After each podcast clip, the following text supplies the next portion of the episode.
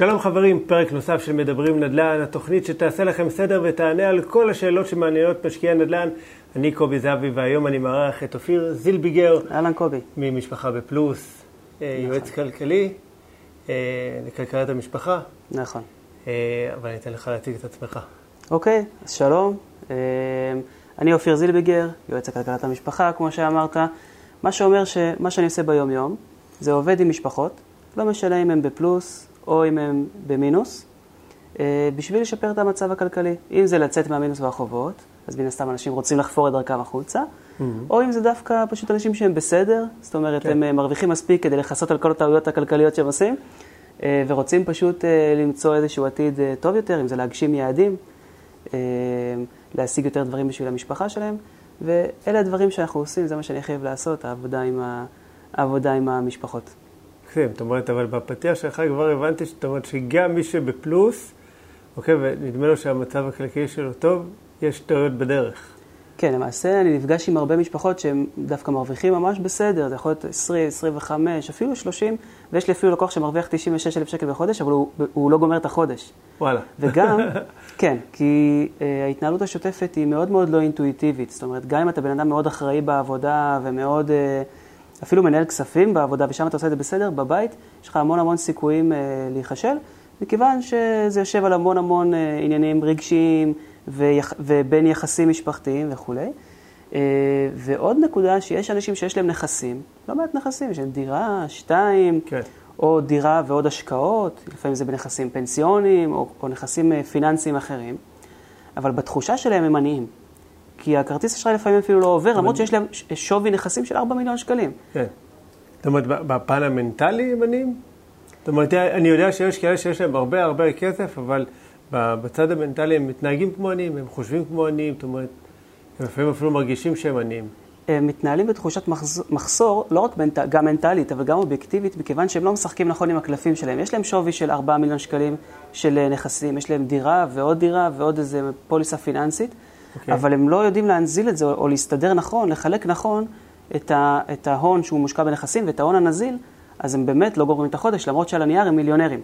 אגב, זאת, ה, אתה מתעסק בנדל"ן, אז אתה יודע, זאת המגפה של הדור הצעיר במדינת ישראל, הדור הזה שנאלץ לקנות דירות ביוקר, כן. שהם חיים בדירות ששוות 2-2.5 מיליון, אז על הנייר הם מיליונרים, אבל קשה להם ביום-יום. גם אם הם נכון. מרוויחים הרבה, גם אם הייטק ומרוויחים, אז קשה להם לשרוד את, ה, את היום-יום. איך וזה... אתה מסביר את זה בכלל? את המגפה הזאת. זה מאוד מאוד פשוט. אנחנו נוטים, בדרך כלל זוגות צעירים, נוטים לקפוץ קצת מוקדם מדי וקצת גבוה מדי מעל היכולת mm. עם הדירה הראשונה שלהם. רוב הלקוחות שלי בכלכלת המשפחה, גם אלה של המינוס וגם אלה של פלוס, אני שואל אותם, תגידו, איפה הסתבכו לכם הדברים? מתי הרגשתם שאתם צריכים כלכלת משפחה, או מתי איבדתם את זה?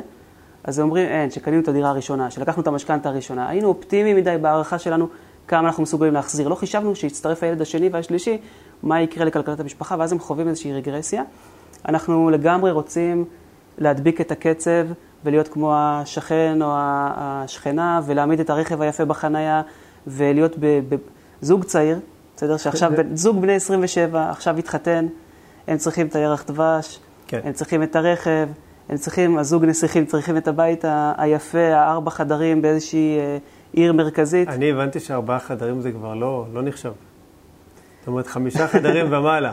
נכון, אגב, אוקיי, ארבע, ארבע חדרים היום זה כאילו כמו שלושה חדרים. ש... אני יודע, כי אנחנו גרים בדירת ארבע חדרים, וכשאני אומר את זה, עושים לי כזה את הפרצוף. זה כאילו, כן, מסכן.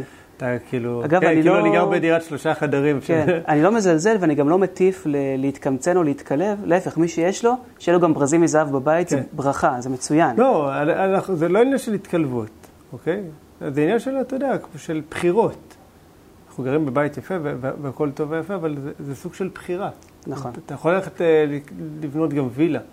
שלאן זה ייקח אותך. נכון, למעשה כל מה שאנחנו מדברים עליו זה, זה בחירה מתוך מקום מודע, שביחס לאן, לאן אתה רוצה להגיע. הרבה אנשים באמת עושים פעולות, ודיברנו על זה קודם. לא כל כך יודעים לאן הם רוצים להגיע, אז נגיד יש להם קצת כסף והם עושים איזה השקעה אחת. אבל אז הם נתקעים, כי, כי אם אתה לא מתכנן את השלבים הבאים כבר מראש, אז אתה פשוט, אתה פשוט אה, נתקע. וזה גם מה שקורה גם בכלכלת משפחה וגם גם בהשקעות. אוקיי, okay. אז לפני שנבין רגע את הפלונטר הזה, בוא ככה תסביר את אוזני. מה זה בכלל כלכלת המשפחה? מה זה אומר? אוקיי, אני, אני מניח שיש איזה סימן שאלה ועננה כזאת אה, שמרחפת מעל הרבה מאזינים כן. וצופים. מה זה אומר כלכלת המשפחה? מה עכשיו הוא למד אותי איך אה, לחסוך, איך לקצץ את ההוצאות, במקום לטוס לחו"ל פעמיים בשנה, לטוס פעם אחת, ובמקום לקנות ב-600 שקל בסופר, לקנות ב-400, כאילו... שאלה מצוינת. שבוע שעבר ניסיתי להסביר את זה לבן אדם מבוגר שהוא איש עסקים אה, ממש רציני. הוא אמר לי, רגע, אז אתה בעצם מתעסק עם מסכנים? ככה הוא אמר לי. אמרתי לו, לא, תראה, אה, באמת זאת מילה רחבה מדי, כלכלת משפחה היא גם לא, היא לא מילה כל כך נכונה, זה ניסיון לתרגם מאנגלית, הרי זה כמו כל דבר הגיע מארצות הברית, ושם קוראים לזה פרסונל פייננס. זה לא בדיוק התרגום הנכון, כלכלת משפחה, אה, זה ניהול ההון האישי. Mm. זה בכך, כלכלת משפחה זה לא עסק של uh, מסכנים, זה עסק של בן אדם שהוא מנהל הון, מנהל כספים אישיים של משפחה, ויש uh, שיטה, אסטרטגיה בעצם לניהול פיננסי של תא משפחתי. אנשים חושבים, אה, זה בטח רק ההוצאות וההכנסות, אז הוא יגיד לי לחסוך בסופר, אז הוא יגיד לי זה, אבל האמת שזה לא כל כך. הדבר הראשון זה באמת המשחק של השוטף. השוטף זה מה שאנחנו מכניסים מול מה שאנחנו מוצאים. אבל זה כמו שסבתא שלי ידעה לנהל עם דף ועט, מה כן. נכנס, מה יוצא, ושאסור להוציא יותר ממה שמכניסים. תרופת סבתא של כלכלת משפחה, אסור, לה, אסור אה, להוציא יותר ממה שמכניסים, זה, זה, זה הרובד נכון. הראשון. אגב, ברובד הזה, בערך 50 או בין 50 ל-80 אחוז ממדינת ישראל נכשלים, כי בין 50 ל-80 אחוז, תלוי בתקופות, נמצאים במינוס כל הזמן. זאת אומרת שהם כן מוציאים יותר ממה שמכניסים. כן. וזה כמו בדיאטה, כולם יודעים מה צריך לעשות כדי לשמור על משקל נכון. גוף תקין ועל אורח חיים בריא, כמה באמת עושים את זה. יודעים שאנחנו צריכים לשתות מים, לאכול קצת יותר בריא ולעשות קצת ספורט. גם בכלכלת המשפחה, כולם יודעים שצריך להוציא פח, פחות ממה שמכניסים. נכון. כמה באמת מסוגלים להתמיד בזה ולעשות את זה, זה משהו שדורש כנראה איזשהו תהליך, דורש כלים, גם מחשבתיים, מנטליים, וגם איזה שהם כלים אה, פרקטיים. כי לא נולדנו עם היכולת לנהל תקציב באופן אינטואיטיבי. יש לזה הרבה מחקרים, כולל מחקר של פרופסור קנמן, שזכה בפרס נובל לכלכלה ב-2002, שהוא חקר את ההתנהגות הכלכלית, כלכלה התנהגותית, והוא אומר בעצם, אנחנו כבני אדם, אין לנו שום יכולת אה, לנהל תקציב, כי אנחנו הולכים אחרי העדר, וכי אנחנו לא יודעים לנהל סיכונים נכון באינטואיציה, כן. באינטואיציה, כי אנחנו מעדיפים טווח קצר על פני טווח ארוך. למשל, אנחנו מעדיפים לקבל מנת שווארמה טובה עכשיו, מאשר עוד 100 אלף שקל בפנסיה לפעמים, כאילו ככה בן אדם רואה את, ה, את הדבר הזה. אז הראשון זה השקל. יש קשר בין שווארמה ל-100 לא, אלף שקל בפנסיה? לא בהכרח, סתם לא. קפץ לי עכשיו אה, שווארמה, אוקיי. אבל אנחנו מעדיפים לראות 500 שקל עכשיו ולא 10,000 שקל בפנסיה לצורך העניין. אוקיי. אה, אז זה השוטף. הרובד הבא זה הרובד של הדיור, שהיום הוא מאוד מורכב במדינת ישראל, במיוחד שהוא מאוד יקר, כי זוגות צעירים, היום כבר פחות, אבל מאוד מאוד להוטים לקנות אה, דירה. למה? ככה, מהרבה הרבה סיבות שלא, שנושא ל... 20 אה, פודקאסטים אחרים, לא, לא כאן, לא כרגע. אה, אין חובה, אני אגיד את המשנה שלי, האמונה שלי כיועץ כלכלי של, אה, עבדתי כבר עם קצת יותר מ-1,300 משפחות כאן בחברה, אין חובה שלכל משפחה במדינת ישראל תהיה דירה משלה. ממש לא. צריך לראות את הפן הכלכלי של זה, האם זה מתאפשר ומתי. אבל בגילאים המבוגרים, 67, 70, אני לא הייתי רוצה לראות משפחה שהיא עדיין מתגלגלת בשכירויות. כן הייתי רוצה לראות שהם עד הגיל הזה נערכים לדירה כן. משלהם. עד אז אפשר לעשות משחקים של השקעות ושכירויות ודברים. אז, אז מתי כן? כי אתה יודע, בן אדם, אני אגיד לך, תוך שיחות עם אנשים, אומרים לי, אני גם יודע על עצמנו, בסדר? אה, שאוקיי, אני לא אלך, קונה דירה עכשיו, אני, יש לי 25 שנה משכנתה כמו כלום. אז מתי אני אכנס לזה? בגיל 60? אחד, בגיל 60 היה לי הרבה יותר קשה לקבל משכנתה ל-25 שנה. אה, גם, אתה יודע, גיל 60 כבר אתה רוצה, איך אומרים, להוריד את, ה, את הכסף. נכון. אז לעתים יהיה נכון לקנות דירה למגורים כבר על ההתחלה, תלוי בכמות ההון העצמי שיש לך. אבל אם אין לך מספיק הון עצמי, מה שקורה היום לרוב המשפחות, אם ההורים שלך לא נתנו לך חצי מיליון שקל כל צעד, אז, ואתה לא מסוגל כרגע לקחת משכנתה של מיליון וחצי, אז אתה בבעיה. אז הדרך הנכונה היא קודם כל לחיות בשכירות במסגרת התקציב, מסגרת התקציב, לא בכיכר כן. המדינה אם אתה סטודנט, כן? במסגרת התקציב, ובינתיים להתחיל לפתח נכסים להשקעה, שבסוף בגיל 60, 70, כשתקנה את הדירה שלך, אתה לא תצטרך לקחת משכנתה. אתה בינתיים גידלת את ההון שלך, לקחת את ההון נכון. העצמי, במקום לזרוק אותו, ולקחת עוד, לזרוק אותו לתוך דירה ולקחת עוד משכנתה עצומה, אז בינתיים את ההון העצמי תשקיע. אפילו תשקיע, לא משנה כרגע אם בשוק ההון או בנדל"ן, אבל נגיד תקנה דירה בפריפריה לאט לאט כן. אתה תגדיל את ההון שלך באמצעות כל מיני שיטות של השקעה. אה, שכשתגיע לקו הסיום, יהיה לך הון לדירה, יהיה לך גם הון לעוד- כל מיני דברים. כן. אתה יודע, עשו כל מיני מחקרים, אה, שאם אתה לוקח את ההון העצמי הראשוני שלך ומשקיע אותו, או אם אתה לוקח את ההון העצמי הראשוני שלך וקונה איתו דירה, אז ההוא שהשקיע אותו, בחלק מהמקרים, הגיע לתוצאות פי 30 יותר טובות מבחינה כלכלית. בסדר? זה משחק שתלוי בהון העצמי. כמה, כמה, עם מה אתה מתחיל. לא ניכנס כרגע לחישובים, כי זה לא... ה- תשמע, זה כמו שאמרת על דיאטה. זאת אומרת, אנשים יודעים שמבחינה כלכלית זה הרבה יותר נכון ללכת אה, להשכיר דירה ו... אוקיי, ועם הכסף להשקיע. אבל מה לעשות, אנחנו לא יצורים אה, רק שפועלים לפי הראש, ואתה יודע, ולפי Mhm. הרציונל. הרגש גם משחק אצלנו. בעיקר. בסדר? ולפעמים, אתה יודע, זה יכול להגיע מהצד של הגבר או של האישה, הרצון הזה לבית. אה, לפעמים זה אפילו לחץ אה, מאוד מאוד גדול של התא המשפחתי, של הסביבה, אוקיי? וכן, ויש כאלה גם שבכלל מושפעים מהסביבה Mhm. יותר רחבה, מחוץ למשפחה, של חברים, ותלוי איפה הם גרים. אתה יודע, אנשים שגרים ב- עכשיו ב- בתל אביב, ברמת אביב או ברמת השרון, יש להם אה, סביבה אחרת מאלה שגרים, לא משנה איפה. כן. במקום אחר בפריפריה. נכון, אוקיי. ובדיוק בגלל מה שאתה אומר עכשיו, אני חושב שהכי נכון להגיד, זה שאין תשובה אחת נכונה, תשובת בית ספר לכל המקרים, כן. אלא כל משפחה, לפני הצומת הגדולה הזאת שנקראת קניית דירה או, או השקעה בנדל"ן, הם צריכים לקחת איזשהו יועץ אובייקטיב, אובייקטיבי חיצוני, יכול להיות כל אחד, לא משנה, אבל, אה, ומישהו שיעזור להם להתבונן, להתבונן בסיטואציה, מה נכון לכם. כן. כי מה שנכון לי, אני אגב מכרתי את הדירת מגורים שלי, לקחתי את הכסף להשקעות ועברתי לשכירות. אחרי עשר שנים שגרתי בדירה משלי, ביחד עם אשתי והילדים, החלטנו שדי, אנחנו מוכרים את הנכס, מוצאים את הכסף להשקעות ועוברים לגור בשכירות. אבל זה מה שהתאים לי, זה לא מה שמתאים לכל מי שמקשיב כרגע כן. לפודקאסט, כי זה, כמו שאמרת, זה היה מאוד מאוד קשור לתא המשפחתי ולאמונות, ולפעמים, לפעמים, איך אשתך הגיבה לצד הזה? זאת אומרת, שבאת, אמרת לה, ממי, בואי נמכור את הבית. אמרה לך, ממי, הלילה אתה ישן בסלון? לקח לי שנתיים, כן. ועשיתי את זה בשיטה שיואב, השותף שלי, קורא לזה שיטת מוכר פרחים. אוקיי. מה זה שיטת מוכר הפרחים? כשאתה נוסע בכביש, אתה רואה שלט, עוד 700 מטר, פרחים. כן. אתה נוסע עוד קצת, עוד 500 מטר, פרחים. עוד 300 מטר, פרחים. את, אין מצב כזה שאתה מגיע וישר יש לך דוכן פרחים, כן. אתה לא תספיק לעצור. אז עשיתי לאשתי ככה, ממי, עוד שנתיים, דירה. אבל עזבי, לא צריך עכשיו לדבר על זה. אחרי, אחרי עוד איזה חודשיים, ממי, עוד שנה ועשרה חודשים, דירה. תתחיל לטפטף כן, לאט לאט. לא, זה, זה, זה, זה התהליך הזה, שאתה רואה את השלטים האלה, אתה לאט לאט לאט מתחיל להפנים, אה, אוקיי, פרחים, אני עוצר. אז ככה עשיתי לה שנתיים, אוקיי, ואז, ואז לקח, היא עברה איזשהו תהליך, אי אפשר לעשות, זה לא כן. משהו שהצלחתי לעשות אותו מאוד מהר, אבל זה, זה טבעי, זה ככה קורה בהרבה הרבה בתים. אבל לא עבד. כן, אבל התחלנו בכלל לשאלה על מה זה כלכלת משפחה. אז אמרנו. כן. שהראשון זה השוטף, זה האתגר הראשון, האתגר השני זה הדיור, האתגר השלישי זה כל מה שקשור להגנות כלכליות. הגנות אוקיי. כלכליות זה החסכונות לשעת חירום, עכשיו בקורונה ראינו את זה מאוד משמעותי. נכון. לקוחות שלנו שסיימו איתנו, אז הם אמרו, וואו, איזה מזל שזה וזה וזה, מעולה, וכאלה שלא, אז אתה רואה שפשוט חודש אחד בלי משכורת, ואין חמצן, וזה בעיה. אז זה גם חסכונות לשעת חירום. איך אתה ממליץ לנהל את הקופת חירום? אגב, אותנו זה באמת מה שהציל אה, בתקופה של הקורונה. זאת אומרת, אה, אחד הדברים בעיניי החשובים, אה, למי שמשקיע, למי שלא משקיע, שתהיה קופת חירום.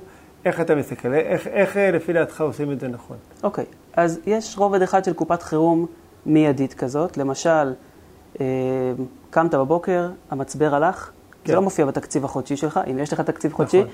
זה לא מופיע שם, ה-800 שקל או כמה שזה עולה, אז יש לי איזושהי קופה שיש בה 5,000 שקל, שהיא למצבר, מקרר, מסך של הסמארטפון. כן, הבלת"מים הקטנים של הבלת"מים החיים.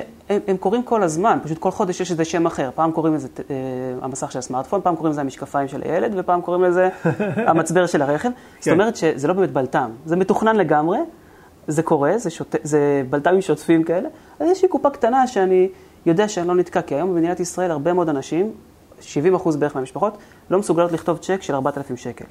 הוא יחזור, בסדר? זה המצב, כן. כי הם תמיד על המסגרת, תמיד.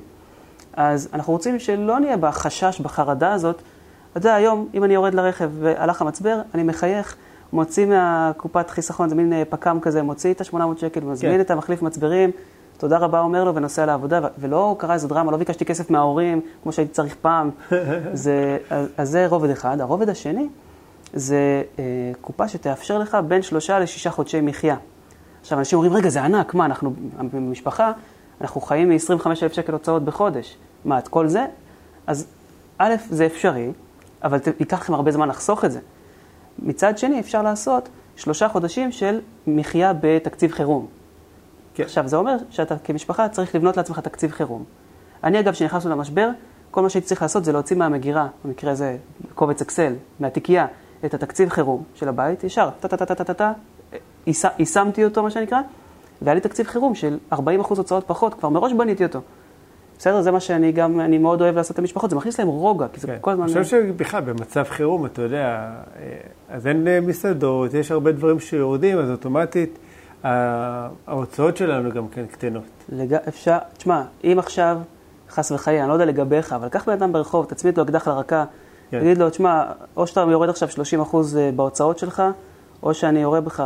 בוא, אותו בן אדם, יש, ברוב, ברוב המקרים אפילו לא ירגיש בזה, בוא נגיד, הוא לא יהיה פחות מאושר כשהוא יוריד את ה-30 אחוז הוצאות. ברוב הבתים יש, אם אתה קצת בסופר, וקצת אה, בחוגים, וקצת בחדר כושר, ו...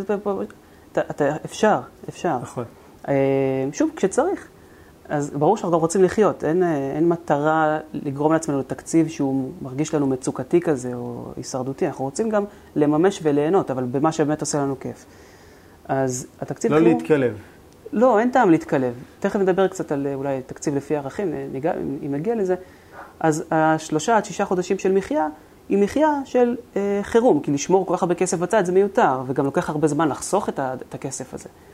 אז, אז, והרובד הבא של הגנות כלכליות זה כל מה שקשור לביטוחים, בסדר? אני תמיד אומר, אני רוצה לדעת שאם אני יורד פה למטה ונדרס, שהילדים שלי למחרת בבוקר מקבלים את המשכורת, שאשתי כן. לא קורסת כלכלית, או כושר עבודה, או דברים כאלה. הפרקטיקה זה פשוט לשבת פעם בשנה עם סוכן הביטוח, למצוא אחד טוב, שיש לכם המלצות, נכון. שהוא מכיר אתכם ויודע להגיע אליכם מפני קטסטרופות. כי חס וחלילה חודש אחד של אה, תרופה מחוץ לסל שצריך לממן, המשפחה קורסת. כן. לא נעים להגיד. יכול. להיות עשרות ומאות אלפי שקלים אפילו. כן, משפחה רגילה לא יכולה להתמודד עם קטסטרופה שהיא מחוץ לסל הבריאות, או משהו שהוא אירוע, שהוא נחשב אירוע ביטוחי, דרמטי. אי אפשר, לא מדבר אם נשברה לך היד, עזוב, נשברה לך היד, תסתדר, אתה לא צריך בשביל כן. ביטוח.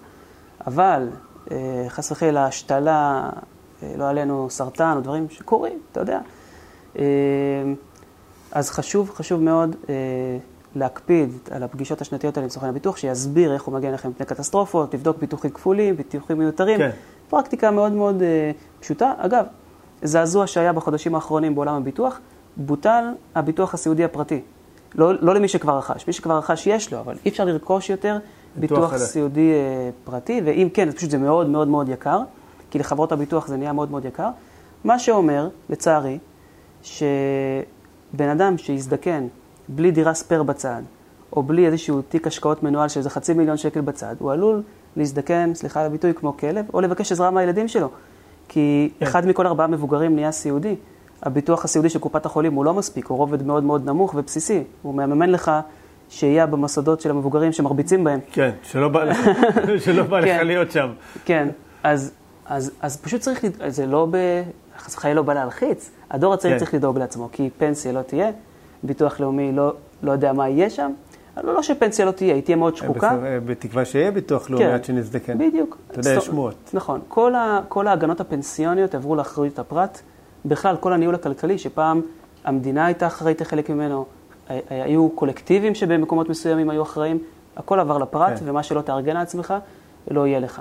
אז אמרנו, יש לנו את השוטף, את הדיור, את ההגנות הכלכליות, והחלק הנוסף זה היעדים, בסדר? אוקיי. זה יישמע מצחיק שיועץ כלכלי אומר לתכנן יעדים, זה נשמע איזה משהו אולי קצת יותר של קואוץ' או משהו כזה, למרות שהעולם שלי הוא ייעוץ כלכלי ו, וקואוץ', זאת אומרת, ו, ו, כי, זה- כי זה 20 אחוז כלכלי ו-80 אחוז ההתנהגות. נכון. אני הערכים, חושב ששנינו האמונות. בסוף, אתה יודע, עושים סוג של קואוצ'ינג, כאילו, כן. כלכלת המשפחה, נדל"ן, אבל אנשים, אה, לפחות אצלי, אני, אני רואה שעוברים איזה סוג של תהליך מנטלי וסוג של התבגרות, אוקיי? ו- ושינוי לפעמים הסתכלות בכלל אה, על ה... על צורת החשיבה הכלכלית. זה לא רק. אה, בוא להשקיע בנדל"ן. כן, הרי מאיפה אנשים מקבלים את ההחלטות הכלכליות שלהם? אגב, גם לגבי השקעות, מאיפה מקבלים? איך זה יראה באינסטגרם, מה יגידו בעבודה, איך הדוד שלי עשה את הבת מצווה לבת שלו, אז איך אני אעשה, איך הדירה שלי נראית, ולא באמת מהמקום הכלכלי הרציונלי. ושם אנחנו אה, נכנסים ועוזרים לאנשים אה, להתבונן. בסדר, אנחנו לא אומרים לאנשים מה לעשות, אנחנו עוזרים לאנשים כן. להתבונן ולקבל החלטות אה, אחרות. הקטע של היעדים זה להגיד מי שולט על החיים שלי, אני או אילוצים. הרבה פעמים כשאני רואה תקציבים של משפחות, הם באים אליי עם התקציב, כל החיים שלהם נראים כמו אילוץ אחד גדול. יש שם החזרי הלוואות והוצאות של שופוני ודברים שלא עושים אותם מאושרים. אבל ברגע שאני אומר, אוקיי, עכשיו אני לוקח שליטה, אני מחליט מה אני רוצה להשיג בחיים. אני רוצה בעוד איקס שנים להשיג, לעשות הסבה מקצועית, בעוד איקס אה, שנים לעשות טיול עם הילדים, להחליף רכב, שיפוץ, דברים כאלה. אלה יעדים שאני מציב. בסדר, בסך הכל בטכניקה אני פורס את החיים שלי 5, 10, 15 שנה קדימה, okay. אוקיי. ואומר מה הולך לקרות שם, ומה אני רוצה שיקרה שם. חוץ ממה שהולך לקרות, בר מצווה, בת מצווה, חתונה, אלה דברים שיקרו, תרצה או לא. אבל אני גם מוסיף דברים שאני רוצה. הדברים של המימוש שלי, ועכשיו אני, נוצרה לי פה איזושהי רשימה של יעדים, אני מתמחר אותם, גם כמה עולה כל יעד, ואז אני מתחיל לראות מה הפערים הכלכליים שלי, כמה כסף חסר לי כדי להגיע לאותם יעדים, ואז בעצם אני מתחיל להיכנס פה לעולם של להשיג את היעדים שלי, א', באמצעות התנהלות כלכלית נכונה, אני יכול להתחיל להפריש כסף כל חודש ליעדים שלי, או אני יכול לראות כמה חסר לי ולהתחיל באמת ללכת להשקעות כמו נדל"ן, ולעזור באמצעות אותן השקעות להגיע לאותם יעדים. אבל אז זה הופך את החיים שלי מחיים של בינוניות, של שוטף, כמו שאוהבים לקרוא לזה מרוץ עכברים, אני פחות אוהב את כל המילים הגבוהות האלה, אבל כן. uh, השוטף ששוטף אותך ואתה הולך לעבודה וחוזר לעבודה והולך וחוזר ונרדם על הספה, זה מהחיים של בינוניות הופך לחיים של, אתה פשוט קובע מה יש שם. Uh, וכשאתה שם את כל היעדים, הרבה פעמים אתה תראה שאתה לא מסוגל להגיע אליהם כרגע כלכלית, אבל לפחות יהיה לך בראש סוף סוף מה הפער שלי, כמה חסר לי כדי כן להגשים את החיים שאני רוצה. כן. ואז תוכל להתחיל לתכנן תוכנית עבודה של איך להגיע לשם. אני, אני יכול להגיד על עצמנו, זאת אומרת, עליי ועל הדר, שאנחנו עובדים ככה. ובהתחלה, זאת אומרת, כשאנחנו כתבנו את התוכנית העסקית שלנו, פשוט נקראנו מצחוק, כאילו, כי אין מצב, כאילו, איך אנחנו... תן לי לנחש שהיית רחוק בערך שני מיליון שקלים משם. כן. זה מה שחסר לכל משפחה ממוצעת. זאת אומרת, אתה אומר, אוקיי, סבבה, אבל כאילו, מאיפה, איך, איך הכסף יגיע? וזה קטע שברגע שאתה מתחיל לצאת לדרך, זה קורה. אין, אין לי הסבר, כאילו, לפעמים אומרים לי, אבל איך? אני אומר, לא יודע, צאו לדרך, דברים טובים יקרו. כן. זה יכול להיות שזה חוק המשיכה, זה משהו בתת מודע, זה משהו, לא יודע מה, אלוהים שומע, בודה שומע, אין לי מושג. תראה, אני אוקיי? פחות טיפוס של אה, תחשוב טוב יהיה טוב, אני מאוד פרקטי. גם אבל... אני מאוד פרקטי, אבל כן. איכשהו זה קורה, שאתה הולך נכון. ואתה מתחיל לעשות פעולות שמקדמות אותך לכיוון המטרה, זה, זה קורה. נכון. מחקרים אה, גם של כלכלה התנהגותית והתנהגותיים בכלל, גילו שברגע שאתה כותב את היעדים שלך, אתה כבר שיפרת ב-90% את הסיכוי להשיג אותם. 90%, רק אם כתבת אותם. מדהים. וכי ברגע שאתה מביא את הדברים לקדמת התודעה, למודעות, המוח כבר די יודע למצוא את הפתרונות לבד כפתרונות קיימים. אגב, מה שאמרת, אמרתי לך, נכון, היה חסר לך שני מיליון? אמרת, כן, בערך. לכל משפחה רגילה ממעמד הביניים הרגיל, חסרים בערך שני מיליון שקלים בחיים, כדי להגשים את היעדים, לחיות את החיים שהם רוצים. אני לא מדבר על התעשרות, אני לא מדבר על לפטר את הבוס, כמו שכל מיני כאלה, אתה יודע, אנשים אומרים. כן. אני לא אוהב את האמירות... הסיסמאות האלה. את הסיסמאות האלה, כדי לחיות חיים שאתה רוצה עם מימוש, הגשמה, סיפוק, איזושהי נוחות, איזושהי, איזשהו רוגע, חסר בערך שני מיליון שצריך לייצר אותם.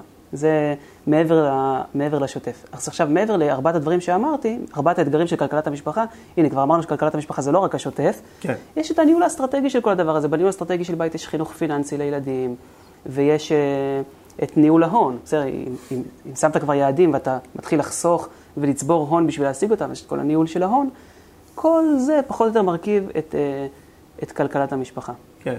נשמע תכלס כמו לנהל עסק. כן. בעולם okay. אוקיי. של היום זה מורכב. אמא שלי שונאת שאני אומר לה שמשפחה זה כמו, כמו עסק, נכון. באספקט הכלכלי, אבל זה ממש ככה, כמו שאני... אתה מחזק את, ה... סתם, את התיאוריה שלי. נכון, היום לנהל משפחה מבחינה כלכלית זה מאוד מאוד מורכב, כי המוצרים הפיננסיים נהיו מורכבים ומגוונים, והעירייה מאוד מאוד רחבה, אה, וזה החל מתקציב וחובות ומשכנתה ומיצוי זכויות ועבודה אה, ופנסיה וביטוח.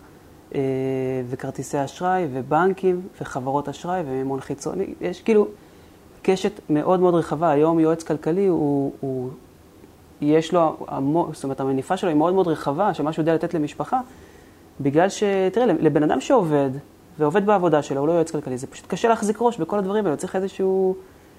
אה, לעבוד עם איזושהי מתודה שיודעת להשתלט לאט לאט על כל, ה, על כל האזורים האלה, כי זה באמת כן. המון. יצא לי להתקל, אה, האמת היא בדרך לכאן, באיזו כתבה, לא זוכר אפילו מאיזה ערוץ, אוקיי, קפץ לי ככה ביוטיוב, על זוגות צעירים שמאוד מאוד מתקשים אה, לקנות היום דירה, איכשהו, אתה יודע, זרקו את זה על הקורונה, שזה באשמת הקורונה ו, וכל מיני כאלה. עכשיו, מצד אחד, אוקיי, נכון, יש אה, באמת המון זוגות צעירים שמתקשים לקנות היום דירה. מצד שני, אני נתקל גם בהמון אנשים, המון זוגות צעירים, או חבר'ה אפילו צעירים, שמגיעים וקונים דירות להשקעה. בסדר? שאני מלווה אותם והכל, ונוצר בעצם איזה, איזה סוג של דיסוננס. זאת אומרת, מצד אחד יש קבוצה שמתקשה לקנות אה, נכס, אה, דירה, אוקיי, למגורים, ומצד שני יש כאלה שקונים כמה וכמה דירות. זאת אומרת, איך אתה חושב שבכלל הסיטואציה כזאת קורית? זאת אומרת, מה, מה מבדיל ביניהם? תראה, אין לי יכולת להשפיע על מחירי הדיור במדינת ישראל. אני כאופיר, אין לי יכולת להשפיע על מחירי נכון. הדיור במדינת ישראל, ככל הנראה, לא כרגע.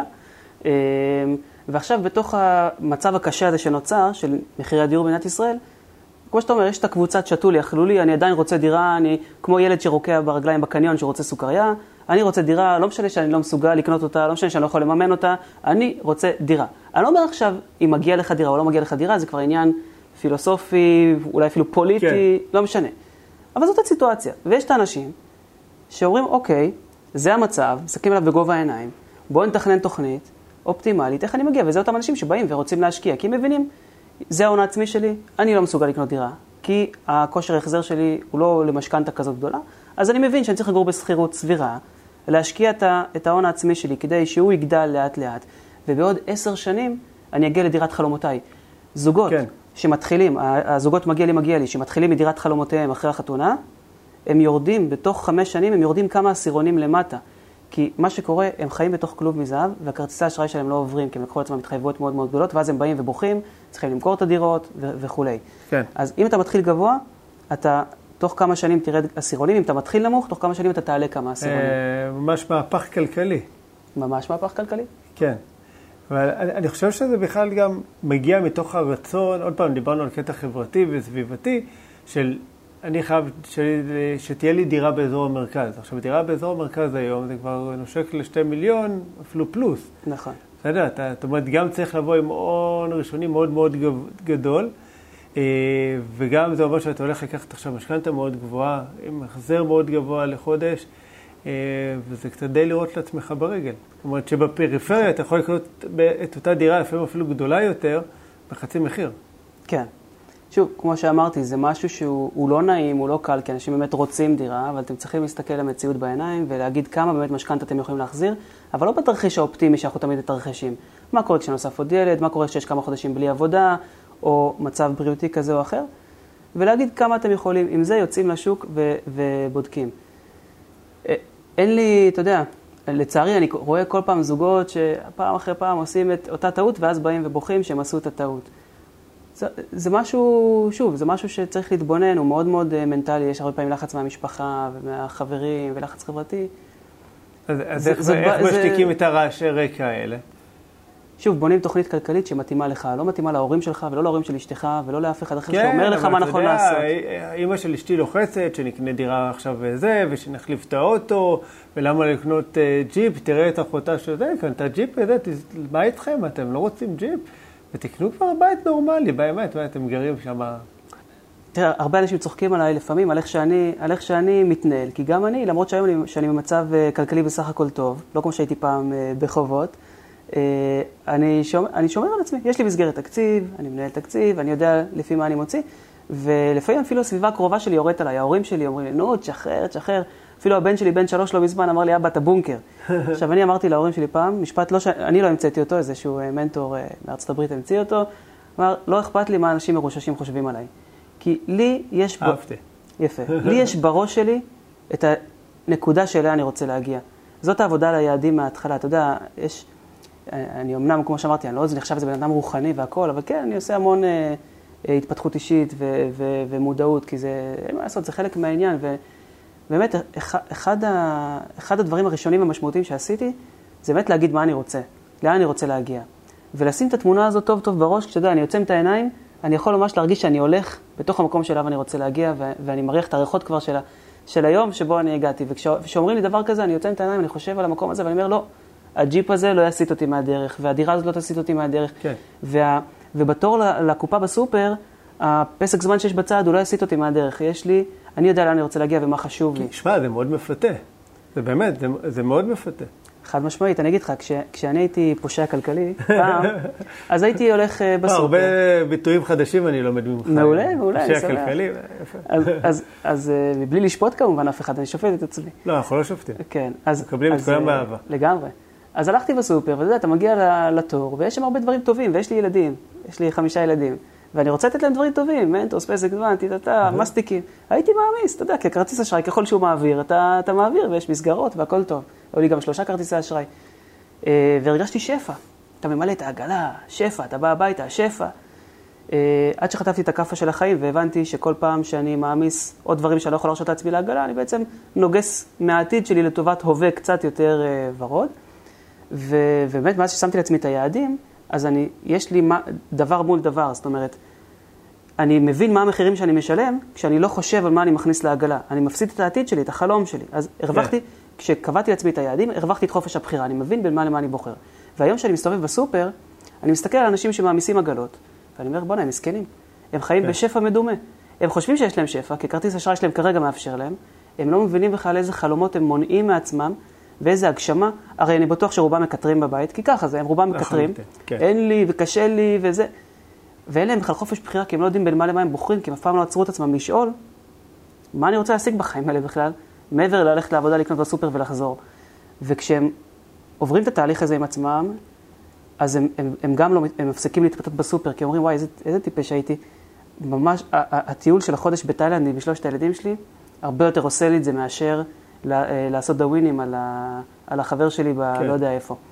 ו, ו, וזה בדיוק תקציב לפי ערכים. אני אספר על זה ככה דוגמה, דוגמה אחת, אם תרצה אחרי זה אני, אני אקצר על חשבון דברים אחרים, אבל זה מאוד מאוד חשוב. אה, אנחנו, תראה, אנחנו, יש הרבה פקקים במדינת ישראל, אז יש לנו את כל הזמן. מעולה. שעה לעבודה, שעה חזרה מהעבודה, אז מעולה. דבר. אני אתן דוגמה ל, לתקציב לפי ערכים. אני חושב שזו דוגמה שאני מספר אותה, אני משתדל לספר אותה כל פעם, כי היא תמיד מפילה סימונים פעם אחר פעם, אה, ויש לזה גם בנפיט נוסף, תכף אני, אני אספר אותו. הגיע אליי זוג אה, לתהליך כלכלי, והתחלנו לבנות את התקציב. בשלב שמסתכלים על התקציב וצריך לקבל החלטות, האבא בא ואומר לי, תשמע, אופיר, תקצץ לי ממה שאתה רוצה, כאילו אני הזה שמקצץ, לא כן, הוא, הוא, אבל הוא אומר, תקצץ לי ממה שאתה רוצה, אל תיגע לי בילדים. אני אומר לו, טוב, אוקיי, למה? הוא אומר, תשמע, ילדים זה הכי חשוב לי. אמרתי לו, אתה יודע מה, אני, אני רואה בעיניים שלך שזה באמת חשוב לך, אני מאמין לך, בוא ניגש לתקציב ונראה. אני מסתכל בתקציב, מסתכל, מסתכל, ואז אני אומר לו, תשמע, אתה אומר שהילדים הכי חשובים לך, אבל סיגריות אתה מוציא הרבה יותר מאשר על הילד שלך. הילד שלך, אתה נותן לו חוג ב-280 שקל בחודש במתנ"ס, ועל הסיגריות אתה מוציא 1,200. עכשיו, תראה, אין לי בעיה, אם תגיד לי שזה בסדר לך, אז זה בסדר, אבל אתה אומר משהו אחד ועושה משהו אחר. עכשיו, ובגלל זה אתה כנראה מרגיש תסכול, כי כשבן אדם אומר משהו אחד ועושה משהו אחר, יש איזשהו כן, חיכוך כן, פנימי בדיוק. וגם חיצוני. ו- ו- בראש הוא יודע שהוא משקר לעצמו. בדיוק, והוא לא מבין אפילו למה. והוא הוא תפס את, ה- את, ה- את הראש בידיים ואמר, וואי, איזה אבא גרוע אני, איזה נורא, איזה זה. אמרתי לו, לא, אתה לא אבא גרוע, לא יכלת לראות את זה לפני שעזרתי לך לראות את זה, אבל עכשיו אתה רואה ואתה צריך להחליט. או שזה יותר חשוב לך, או שזה יותר חשוב לך. ומה שפחות חשוב לך, תוציא מהתקציב. כי כמו שאמרתי, אני רואה הרבה תקציבים של הרבה משפחות, ותמיד זה נראה כאילו זה אילוץ אחד גדול. כאילו אין שם שום דבר שהם החליטו שיהיה. אז, והוא החליט אגב להפסיק לעשן, באותו רגע הוא הפסיק לעשן. מאז שאני מספר את הסיפור הזה, וזה הבנפיט הנוסף, הרבה אנשים הפסיקו לעשן. שולחים לי. הודעות, אופיר, הפסקתי לעשן בזכותך, אז אני שמח, לא, לא זו המטרה העיקרית, אבל זה כן. גם טוב. אמ, והוא אמר, אתה יודע בתור? מעשן לשעבר זה באמת חיסכון עצום. מעולה. רק לקחת את הכסף של הסיגריות ולשים אותו בצד. אשכרה. והוא אומר לי, תשמע, הילד שלי יותר חשוב לי, ואני אעשה את זה. יש משפט מדהים שאומר, אל תגיד לי מה הערכים שלך, תראה לי את התקציב שלך ואני אגיד לך מה הערכים שלך. וזה בדיוק מה שעשינו, ומשפחה מתחילה לקחת את ההוצאות שלהם, ומתחילות להוציא את כל מה שלא עושה אותם מאושרים, ומתחילים להכניס יותר מהדברים שעושים אותם מאושרים. ואז לא רק התקציב שלך משתנה, החיים שלך משתנים. כי פתאום זרקת איזה משהו מטופש שסתם הוצאת, כי זה, זה משהו שפשוט היה שם, או בגלל שחשבת שזה יעשה אותך מאושר, אבל זה לא עושה אותך מאושר. האמת, הרכב הגדול שקנית, לא אתה, סתם שואל אנשים, כן. זה באמת עושה אותך מאושר? לא. אבל אם תחליף את הרכב הזה באיזשהו תחביב טוב, בחוויה עם הילד שלך, זה יעשה אותך מאושר? כנראה יותר. אז, אז, וזה אגב מאוד אינדיבידואל, אינדיבידואלי. יש משפחות שאצלם תקציב האוכל הוא מאוד מאוד מאוד גבוה, כי זה מה שמאחד את המשפחה, הם אוהבים את הארוחות כן. המשפחתיות ולארח והכול. אני אומר להם, מעולה, בזה אל תקצצו. אבל תוציאו דברים אחרים. ויש משפחות שבשבילם התקציב של החופשות זה המימוש שלהם, זה הסיפוק שלהם כמשפחה. אני אומר להם, מעולה, אז זה עושה אתכם מאושרים, תשאירו את זה בתעדוף למעלה, תוציאו דברים אחרים. ו... ו... וזה מה שהופך את העבודה הכלכלית הזאת ל... למשהו שהוא כמו דומינו, משפיע על כל כן. החיים. משפיע גם על כסף, אבל גם על זוגיות, גם על הורות, גם על יחסים בכלל, גם עליך כעובד, על המון המון המון דברים. זאת אומרת, זה לחשוב בכלל, לחשוב בצורה הרבה יותר עמוקה, זאת אומרת, מה הערכים שלי שאני רוצה לחיות לפיהם, ובהתאם לזה, להתאים את, ה... את ההתנהלות הכלכלית. כן, כן, הרבה פעמים אנשים שהם בונים את התקציב בפעם הראשונה, הם מסתכלים על כל ההוצאות ואומרים, מה? זה אני? אני לא רציתי להיראות ככה. כן. כי התקציב ממש נותן לך מראה כאילו מי אתה. נכון. זה לא אני. אני כשהתחתנתי רציתי דברים אחרים לגמרי. אז יאללה, כן. עושים עבודה, מתחילים להחזיר את זה לאיפה שאנחנו רוצים להיות, לסנטר שלנו. בדיוק. לזכור מאיפה בכלל יצאנו, מה, מה הלמה שלנו שהוביל אותנו את כל זה. אבל תראה, בהתחלה, ככה אמרתי שתספר על עצמך בכלל איך אתה הגעת לכל המקום הזה של ללוות אנשים, משפחות, אוקיי, בכלכלת המשפחה. זאת אומרת, מה הסיפור שלך? איך, מה גרם לך להיכנס לכל זה? אוקיי, אז באמת... זה בדרך כלל אמור להיות בהתחלה, אבל הפעם נגוון באמצע. אז באמת אה, לא, לא, לא הגעתי מהעולם הזה בכלל, בכלל, בכלל. יש לי שני תארים שלא קשורים לזה בכלל. אה, התחתנתי בגיל מאוד צעיר, התחתנתי בגיל 18. יום אחרי המסע קומטה התחתנתי. אה, השתחררתי מהשירות הסדיר כבר עם שתי בנות, ובגיל 27 כבר הייתי אבא לארבעה ילדים. וואו. וזה היה נהדר, מקסים. כשנכנסתי למינוסים מאוד מאוד גדולים, כי לא ידעתי להתנהל כלכלית, ובגיל מאוד צעיר, עם הכנסה רגילה, הייתי צריך להתמודד עם כל הגל הוצאות הזה של ילדים, שלא ידעתי אפילו לצפות אותו. אה, וגם באתי מבית די מסודר, אז מעולם לא התמודדתי כילד או כנער עם בעיות של כסף. זאת אומרת, תמיד היה לי איזשהו כרטיס אשראי של ההורים כשהייתי צריך משהו, כולל אפילו רישיון נהיגה או דברים כאלה. לא התמודדתי עם זה מעולם. אז כשיצאתי מהבית הרגשתי כאילו אני עדיין עם הכרטיס אשראי של אבא שלי בכיס, אבל לא היה לי את הכרטיס אשראי של אבא שלי בכיס, ואני מרוויח עשירית ממנו. אז, אה, אז התחלתי להיקלע. אתה יודע, הלוואה שסוגרת מינוס ועוד הלוואה שסוגרת מינוס ומסגרות בכרטיס אשראי ושלושה חשבונות בנק כדי לפתוח מסגרת בכל חשבון. ופתאום בגיל 27, עם ארבעה ילדים, כשאני עובד בעבודה מכובדת, עבדתי במשרד ראש הממשלה כמעט עשר שנים, עם קביעות והכול, ושם אני מתקדם ועובד מצטיין וטטטי טטטה, אבל בבית, על הפרצוף, אה, והגעתי למצב שכרטיסי אשראי לא עוברים. אני עם כבר 150 אלף שקל חובות. וואו. כן, הלוואות ומינוסים של 150 אלף שקל. אגב, היום אני רואה את זה אצל חבר'ה בני 30-35, זה כבר הסטנדרט, ככה הם מתחילים את החיים. עצוב. כי אתה יודע, הם עושים חתונה קצת מעבר לגודל, כן. הרכב הראשון, הירח דבש הראשון, עוד איזה הוצאה אחת אה, זה, הגיעו למינוס 150. אה, אגב, בארה"ב זה ככה, ככה אה, כבר שנים. בגלל הלוואות, הלוואות לימודים וכאלה דברים, זה הרבה הרבה, הרבה צעירים פשוט מתחילים את החיים עם חובות של 100-200 אלף שקל. ואז הם צריכים לגלגל אחורה במקום להתחיל לעבוד קדימה. אז נקלעתי למצב לא נעים שאני שמעתי את הסיפור, בוקר אחד עומד בתחנת דלק, בכניסה לקריית אונו, אני ממהר לעבודה, אני עם הנורה של הדלק דולקת, אני בא לתדלק, מעביר את הכרטיס, לא עובר. לוקח את הכרטיס השני, מנסה להעביר במכונה, אני צריך לנסוע לעבודה, אני מאחר כבר לדיון, אני איש חשוב, לא עובר. וואו. מוציא את הכרטיס השלישי, כרטיס כחול כזה של בהצדעה, נותן לו נשיקה, מעביר, לא עובר. אין לי כרטיסי אשראי, אין לי דלק, אין לי מאיפה להביא, אני במסגרת בבנק כבר על הקשקש, מאחוריי יש איזו זקנה שמסתכלת, מי זה המטומטם הזה שכאילו... צופת, ביבי, אדוני תיסע כן. כבר. לא, מי זה המטומטם הזה, הכישלון הזה, שלא עובר לו כרטיס אשראי, כאילו, מה קורה? כן. ואני מרגיש, אה, אתה יודע, אני לוחם, אני זה אבא, עובד מצטיין, לא עובר לי הכרטיס אשראי, מה, אני ילד מטומטם? כאילו, איך הגעתי למצב כזה? בעבודה באותה תקופה ניהלתי פרויקט של 30 מיליון שקל.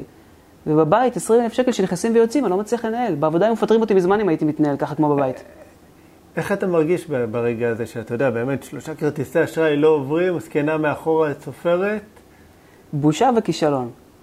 כישלון כאבא, שלא מצליח לדאוג למשפחה שלו כלכלית, כישלון כגבר, שהאגו שלו עכשיו ברצפה. אתה יודע, גברים מתייחסים לכסף כמו לוח תוצאות. אם, ה... אם התוצאות שלך נמוכות, אתה גבר נמוך. ככה גברים מתייחסים, זה לא נכון אגב. כן. כי הכסף שלך לא מגדיר אותך. המינוס שלך הוא לא אתה. המינוס שלך הוא תוצר של כמה החלטות כלכליות לא טובות. כן. הוא לא אומר שאתה בן אדם לא טוב, אפשר לתקן את זה. תוצאה של... אפשר לתקן את זה. זה לא שאתה לא בן אדם טוב. ואני אז אבל אמרתי לעצמי, וואי, אני בן אדם לא טוב, אני דפוק, אני גרוע, אני טה לא מגיע לי. לא משנה, נעשה סיפור קצ... ארוך קצר. הבנתי שדי, מספיק. אני כנראה לא מבין כלום, שום דבר. אה, חיפשתי בגוגל איך לצאת מהמינוס, קפץ עליי איזה מודעה של יועץ כלכלי, לא ידעתי שיש דבר כזה ייעוץ לכלכלת המשפחה. לקחתי ייעוץ, ככה, ככה עשיתי שינוי.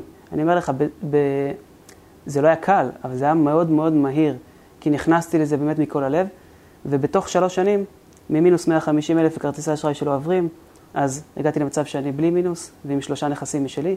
הייתה לי דירת וואו. המגורים שלנו ועוד שתי דירות להשקעה שרכשתי, אחת באשקלון ואחת באנגליה. אה, והתאהבתי בעולם הזה, והתחלתי ללמוד ולחקור אותו. אתה יודע, הרצאות, סדנאות, היית גם בטח בתהליכים האלה, כשאתה התאהבת בתחום שלך. כן. הרצאות וסדנאות ומנטורים, ובחו"ל ובארץ וקורסים, עד שהרגשתי שזהו, אני מוכן, ואמרתי, אני רוצה לה, לה, להעביר למשפחות את השינוי שאני עברתי, כי מגבר מעוך ומסכן הפכתי ל... אתה יודע, ל... כמו, כמו קליע שנורא מרובה, כאילו התחלתי לטרוף את העולם, כי פתאום קיבלתי ביטחון. ואמרתי, אם אני אצליח לעזור למשפחות, לעבור את השינוי שאני עברתי וגם להתפרנס מזה, עשיתי את עסקת חיי. באמת זה העסק ש... כן. שהלכתי ופתחתי והגעתי לתחום הזה. והפגישה עם משפחות, שאני מפיל להם את האסימונים, אתה יודע, על ידי דוגמאות, כמו בדוגמאות שנת... שנתנו כאן, הסיפור על הסיגריה והסיפור, ואנשים פתאום, פתאום, הם לא יכולים להישאר אותם אנשים אחרי שהם אה, עוברים את התהליך הזה, לא כי אני תותח, כי זה התחום, כן. כי זה התחום. ברגע שהתודעה מתרחבת, אין דרך חזרה. זאת אומרת, אתה לא יכול לצמצם אותה. זאת אומרת, עד אותו רגע לא ידעת את מה שאתה לא יודע, אבל ברגע שאתה יודע, אוקיי, מה שאתה לא כן. לא יודע, זאת אומרת, משהו חדש, ברגע שגילית את זה, אתה לא יכול כבר להת... זאת אומרת, להגיד, אני לא יודע. אתה יכול להתעלם, אבל אתה לא יכול למחוק את זה. נכון, ואני חייב להגיד שאני מאוד מאוד מתחבר למה שאתה עושה, מכיוון שאני בהתחלה עברתי תהליך רגיל של כלכלת משפחה. יש את כלכלת המשפחה הקלאסית של פעם, שיותר אומרת, בוא ניקח את ההוצאות שלך, ניקח טיפקס, נמחק, והנה אתה מאוזן. ויש את הכלכלה, כלכלת משפחה קצת יותר מתקדמת, כמו שהצגתי אותה בהתחלה, שאומרת, אוקיי, איזנת את התקציב, עכשיו בוא נתקדם, בוא נשקיע, בוא נראה איך המשפחה צומחת בעשור הקרוב. וגם אני כמשפחה עברתי בהתחלה שלב של ממינוס לאיזון, ואז מאיזון לפלוס קטן, ואז אמרתי, אוקיי, עכשיו אני רוצה לראות איפה אני מגדיל את ההון המשפחתי שלנו, כדי להשיג את אותם דברים שאמרנו שיהיה חסר, כי פשוט לא יהיה. כן. ואז פה באמת נכנס העולם של כבר תכנון אה, השקעות, או תכנון יעדים והשקעות. אני אוהב, אנחנו, אנחנו אוהבים לקרוא לזה כאן השקעות מבוססות מטרות. אתה בונה את המטרות ולכל מטרה אתה מחבר השקעה שתשיג לך את המטרה. לפי הטווחים, אם יש לך מטרה לשלוש שנים, תחבר להשקעה לשלוש שנים. אם יש לך מטרה לעשר שנים, תחבר להשקעה מתאימה לעשר שנים. זה יכול להיות מגוון, שוק ההון, נדל"ן, לא משנה, כל מיני כן. כאלה. אני לא יועץ השקעות בשוק ההון, אז אני לא, לא מתעסק בזה, אני מתעסק בתכנון של המשפחה ובלהביא אותה למקום, קודם כל, שהיא אומרת, אני מוכן ורוצה לצמוח. יפה, חזק. מה, עכשיו משפחה רוצה, אוקיי, לצאת מהמינוס, רוצה רגע לעשות איזה קפיצה כלכלית, אוקיי? מה, מה נקודת ההתחלה שהיית ממליץ לה? הנקודה הראשונה... אוקיי, כל... אבל לא עכשיו בואו תנהלו אקסל וכאלה, כי זה, אתה יודע, ככה basic, זה, כן. אומרים, זה הטיפ שכולם נותנים. כל פעם שאני אומר אקסל, אנשים עוזבים, נוטשים את, ה... בדיוק, כן. נוטשים. את הסרטון, זהו. שמע, אני, אני יודע, כאילו, על עצמנו, אנחנו מנהלים כבר אקסל מהיום שהכרנו, וזה קשה. זה, זה, זה קשה כי זה מצריך ממך הרבה, לפעמים להתמודד עם הרבה דברים, כי אתה כל חודש חייב לקבל החלטות ולהסתכל קדימה. אנשים לא אוהבים את זה. נכון. אז אני אגיד, השלב הראשון, כמו כל דבר, קבל את ההחלטה. החלטה כן. שדי, לא עוד. מה שהיה, לא מתאים לי יותר.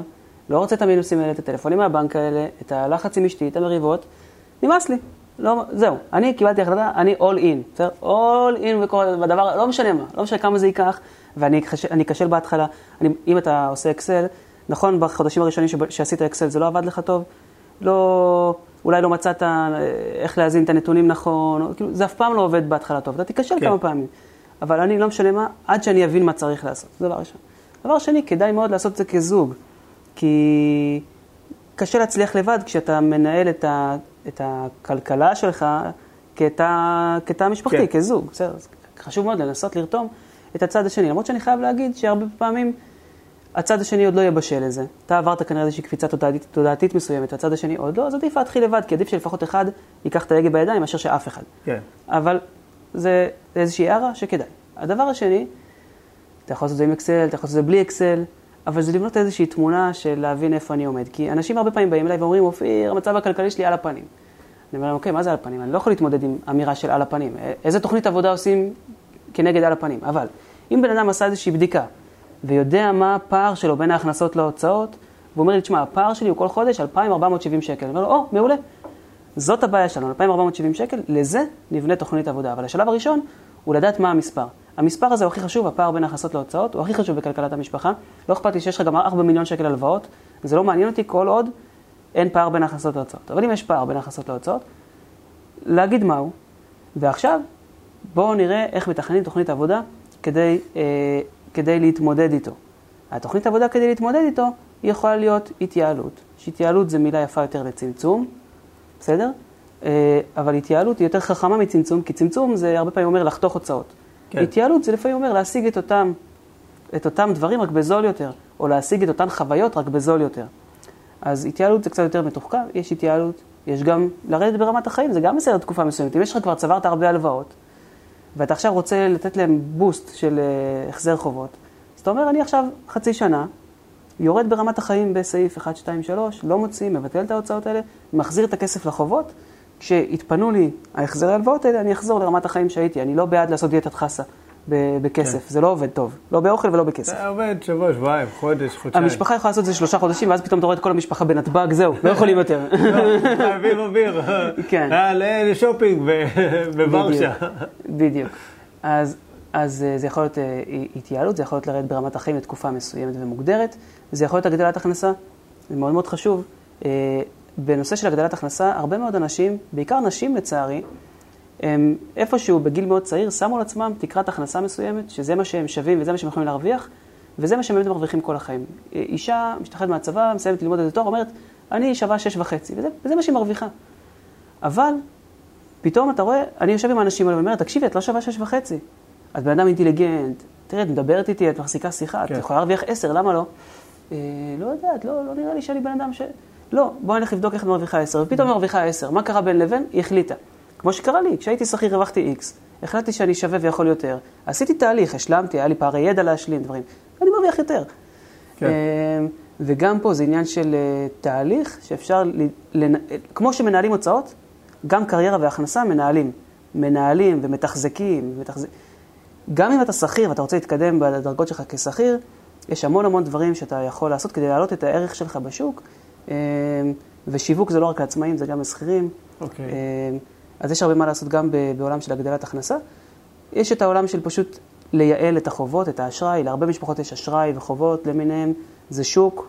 אפשר... כן, אבל אנשים, אני אחזיר אותך רגע להגדלת הכנסה, אתה אומר, שמע, אני כבר עובד גם ככה איזה 12 שעות ביום, לאן אני בקושי רואה את האישה ואת הילדים, לאן אני עוד אגדיל? כאילו, מה, אני אוותר כבר על שעות שינה? זאת אומרת... אה, לפעמים כן, ואתה תבחר לעשות את זה, יש מחירים לכל דבר. ולפעמים, תראה, לי ולך יש את אותם 12 שעות ביממה. נכון. אני מרוויח X, אתה מרוויח Y, בסדר? למה? אנחנו כנראה לא מנצלים את, אותם, את השעות האלה אותו דבר. כן. אתה, לא ב, אתה לא נמצא במקום שהוא ממצה את הפוטנציאל שלך. עכשיו, זה לא תהליך של יום. יכול להיות שאתה תבחר עכשיו במשך חצי שנה ללמוד משהו, לשדרג את עצמך במשהו, כדי להוסיף לעצמך ערכים נוספים שאתה יכול לתת, תמורת כסף, אם זה למעסיק שלך או למעסיק אחר. אבל אתה תבין שאם אתה עובד בעבודה שלא טוב לך, או אתה עובד בעבודה שטוב לך, אבל השכר לא טוב לך, זה לא, זה לא המילה האחרונה. לך תטפל בזה, תנהל את הקריירה שלך. כן. יש אנשים שעוזרים בלעשות את זה, יש אפשרות ללמוד את זה לבד, אני מאוד אוהב ללמוד לבד. כשיש לי בעיה, אני פותח את יוטיוב. נכון. כן, או שאני כן. פותר אותה מיד, כן. או שאני מבין מה, מה אני לא יודע שאני צריך ללמוד בשלושה חודשים הקרובים כדי לפתור את הבעיה. אני חושב שיוטיוב יש לו פשוט תשובה כמעט להכל. נכון, נכון. אני פעם למדתי איך לבנות מזנון גבס ביוטיוב, ובניתי בבית שלי מזנון גבס ענק, אחרי חודש שלמדתי ביוטיוב איך בונים בגבס. כן. הכל אתה יכול לעשות. למרות שאני אשכנזי כזה, בכלל אין לי שום קשר. התקלקל השאלת שלו, עכשיו, רק המחשבה לנסוע עכשיו, לתקן את זה, עשה לי רע, כי באמת שבוע מטורף. מה עשיתי? נכנסתי ליוטיוב. כתבתי, כאילו, אה, כן. פיקס, לא, לא זוכר כבר מה, פתאום, הופה, סרטון.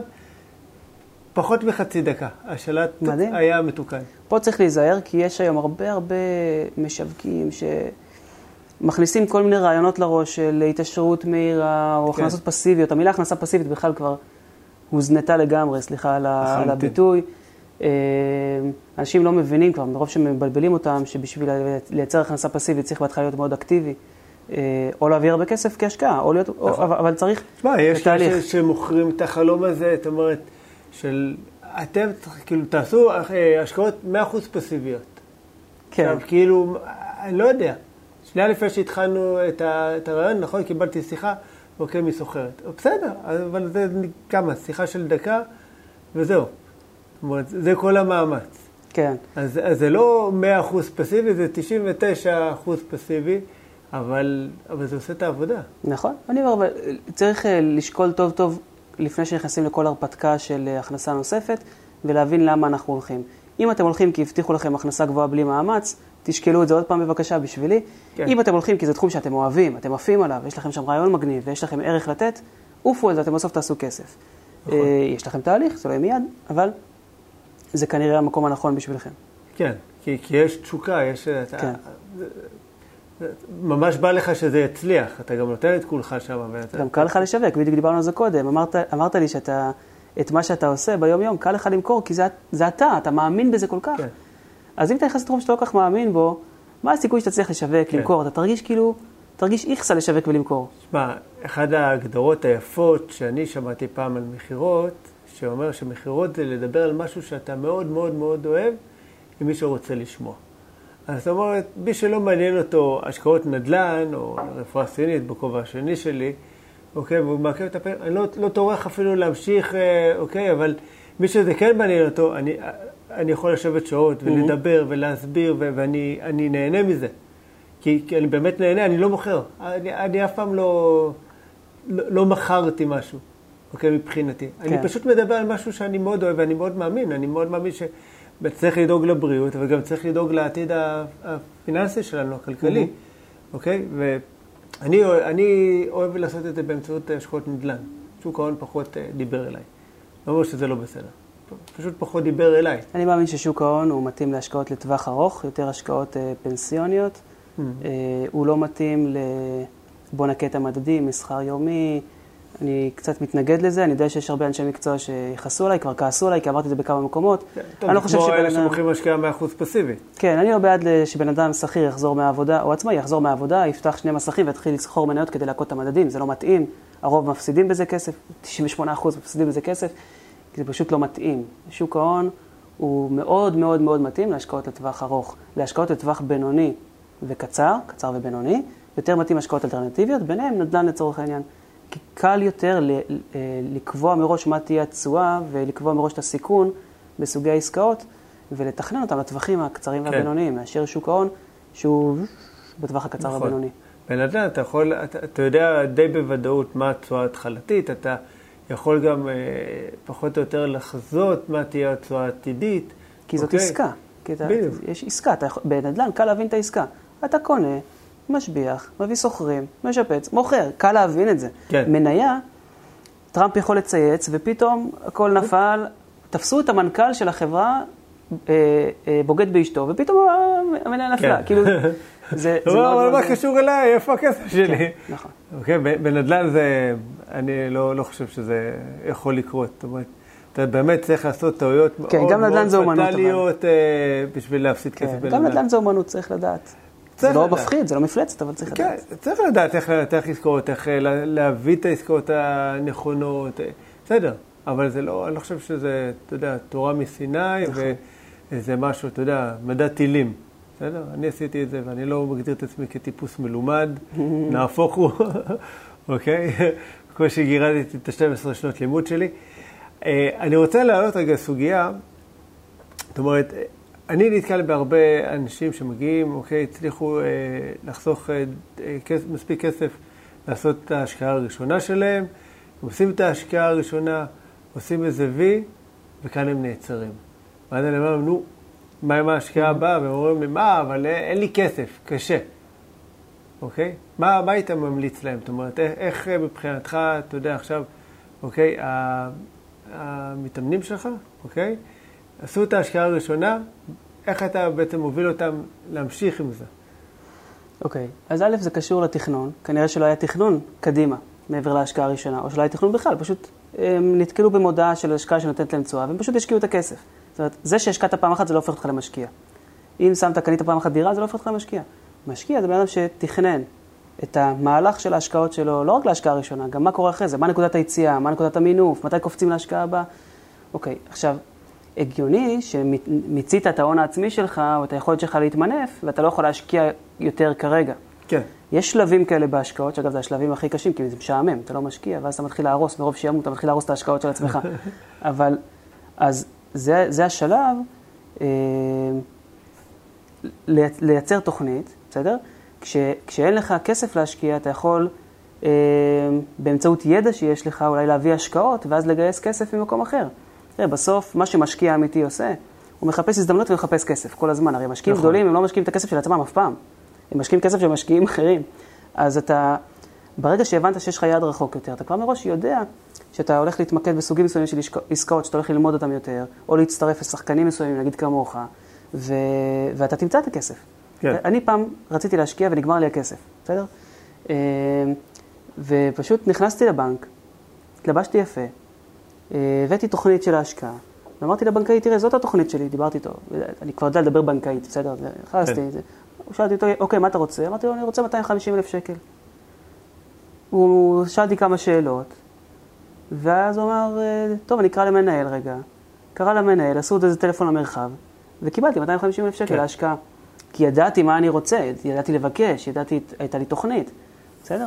נכון. אה, כסף לא חסר אה, בעולם בכלל, במיוחד עכשיו שהדפיסו כל כך הרבה כמויות של כסף היסטריות. יש מלא כן. כסף. ים שטרות. מלא של כסף. ו... אבל אתה צריך לדעת מה, מה אתה רוצה ו... ולמה, ולכוון את עצמך לשם, אין איזה... אין איזה כן, כסף. כן, אני חושב שגם הבנק שמח למכור לנו כסף. בוודאי, הוא אוקיי? מחפש שתיתן לו סיבה טובה לעשות את זה. נכון. ו, ובאמת, זאת אומרת, כסף זה לא מה שחסר, מה שחסר זה את העסקאות הטובות, את ההזדמנויות האלה, וכשהן מופיעות, גם הכסף יופיע.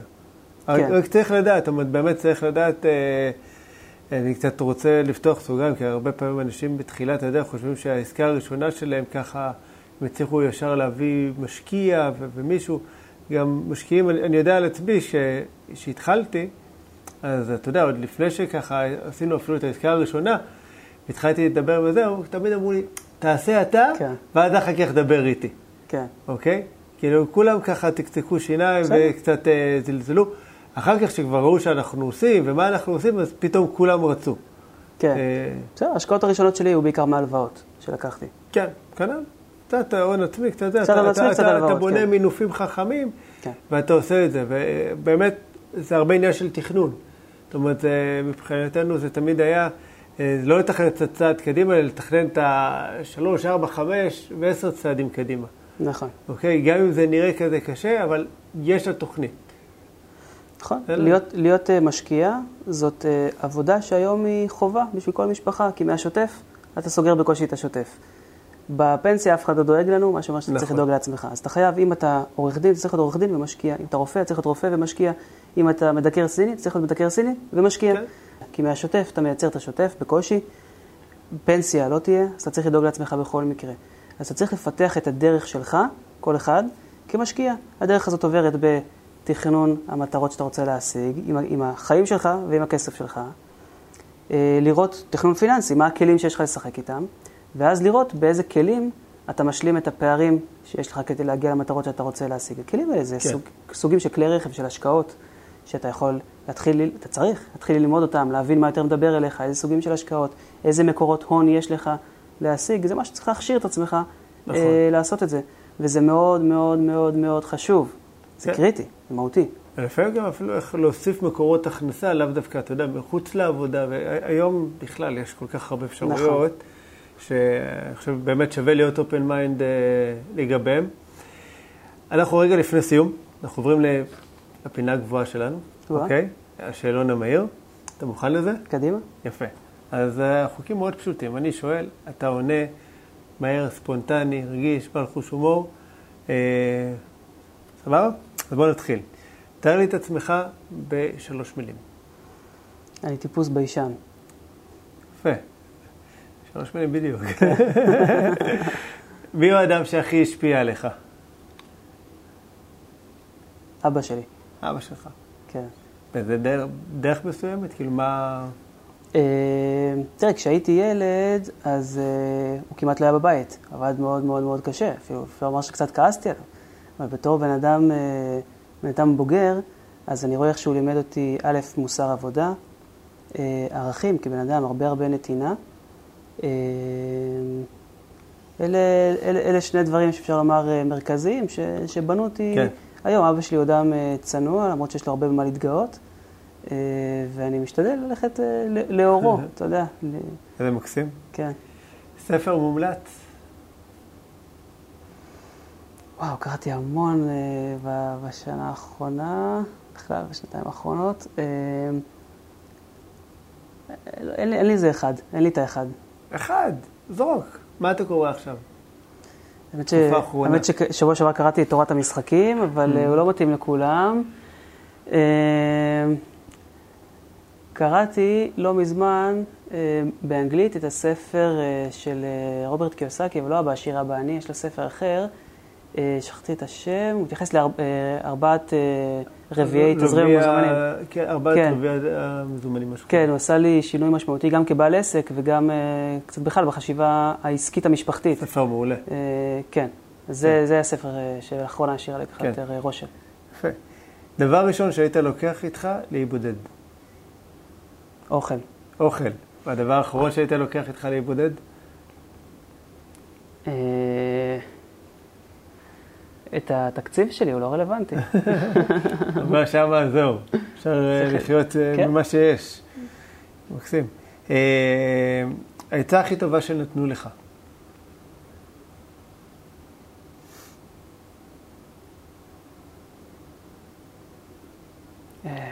וואו.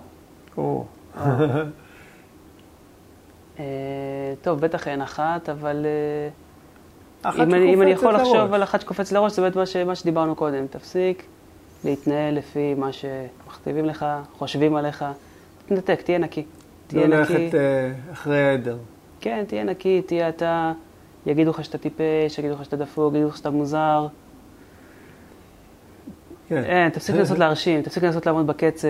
אה, ת- ת- תהיה עם הלב, לקח לי המון זמן, המון זמן, כי אה, עבדתי במשרד ממשלתי וכולם מאוד מקובעים, מאוד רוצים להרשים ומאוד, ומאוד הייתי צריך לעמוד בסטנדרט. עזוב, עזוב אותך, עזוב, תבוא נקי. תכלס. כן. איזה תחביב יש לך? ריצה, אני מאוד מאוד? אוהב לרוץ, זה מנקה אותי, זה... ספורט זה... כן, כן. יפה. אה, איפה אתה רואה את עצמך בעוד עשר שנים? אז אה, אני אחבר בין החזון האישי לעסקי, כי הוא מאוד מאוד הולך אה, ביחד. כן. אמ, בעוד עשר שנים אני רואה את עצמי כבן אדם שעזר למיליון משפחות במדינת ישראל לחיות טוב יותר עם הכסף שלהם ועם עצמם. להשיג קצת יותר יעדי חיים ולחיות קצת יותר ברוגע, באמצעות זאת התשוקה האישית שלי, שבגללה גם נכנסתי לעשות את מה שאני עושה, וגם ברמה העסקית. אנחנו בונים היום פה את האופרציה הזאת אה, כדי, כדי אה, לעשות את זה, באמצעות כל מיני ליוויים וקורסים ומוצרים ושירותים פיננסיים. זה משהו שכרגע מתחיל אה, להיבנות כאן אה, בחברה גם כביזנס שהוא, אגב, אנחנו קוראים לעסק הזה, לחברה, אנחנו קוראים בית, בסדר? כן. זה השם, בית, פשוט ככה. בית. כמו שיש מגדל, מנורה, בית. זה מה שאנחנו רוצים להכניס אותו, ואני באמת אה, רואה את זה, זה חזון אישי ועסקי שמתחבר לי, כי זה חשוב, זה חשוב. יש הרבה סבל בחוץ שהוא מיותר, חשוב. תכלס. אם היו עושים סרט על החיים שלך, לאיזה ז'אנר הוא היה שייך? קומדיה? של טעויות. קומדיה של טעויות. אני בעיקר לומד מטעויות, כי אני רץ. מאוד מאוד מהר כיזם. כן. אני רץ מאוד מאוד מהר, ואני בעיקר, בעיקר, בשנתיים האחרונות הגברתי את קצב הטעויות שלי כדי ללמוד יותר מהר מטעויות. כן. אני חושב שאנחנו בתכלס צומחים מהטעויות שלנו, אוקיי? מי שלא טועה גם לא... כנראה שהוא גם לא עושה הרבה, נכון? אוקיי? אה, לאן היית הולך אם היית בלתי נראה?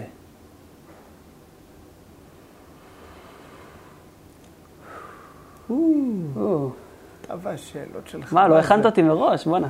לא, אני ידעתי שיהיו שאלות, אתה יודע, לא לא גיליתי איזה. כן, כן. אה, אם הייתי בלתי נראה. הייתי הולך אה, לשבת באיזשהו... אה, אצל איזשהו יזם מאוד מצליח. הייתי, הייתי מתגנב לאיזה חדר של איזשהו איש עסקים מאוד מצליח, שהוא גם בן אדם שאני כן. מאוד מעריך, גם ברמה האישית וגם ברמה העסקית, כדי ללמוד. כי בשנתיים האחרונות יצא לי לא מעט ככה להתחבר לאנשים שרק רציתי לשבת לידם כמו ספוג ורק ללמוד. נכון. וזה פשוט, אה, זה כיף, הקפתי את עצמי, במיוחד לאחרונה הקפתי את עצמי בקבוצה של אנשים שהם יותר מנוסים ממני, אה, ויותר אה, יותר מבוגרים גם, יותר מנוסים, ואני פשוט הפסקתי להיות היזם הצעיר שככה רק... פשוט אני גם מקשיב ולומד מהם, מהניסיון, וזה מדהים. וואו, כמה זמן לוקח לך להתארגן בבוקר?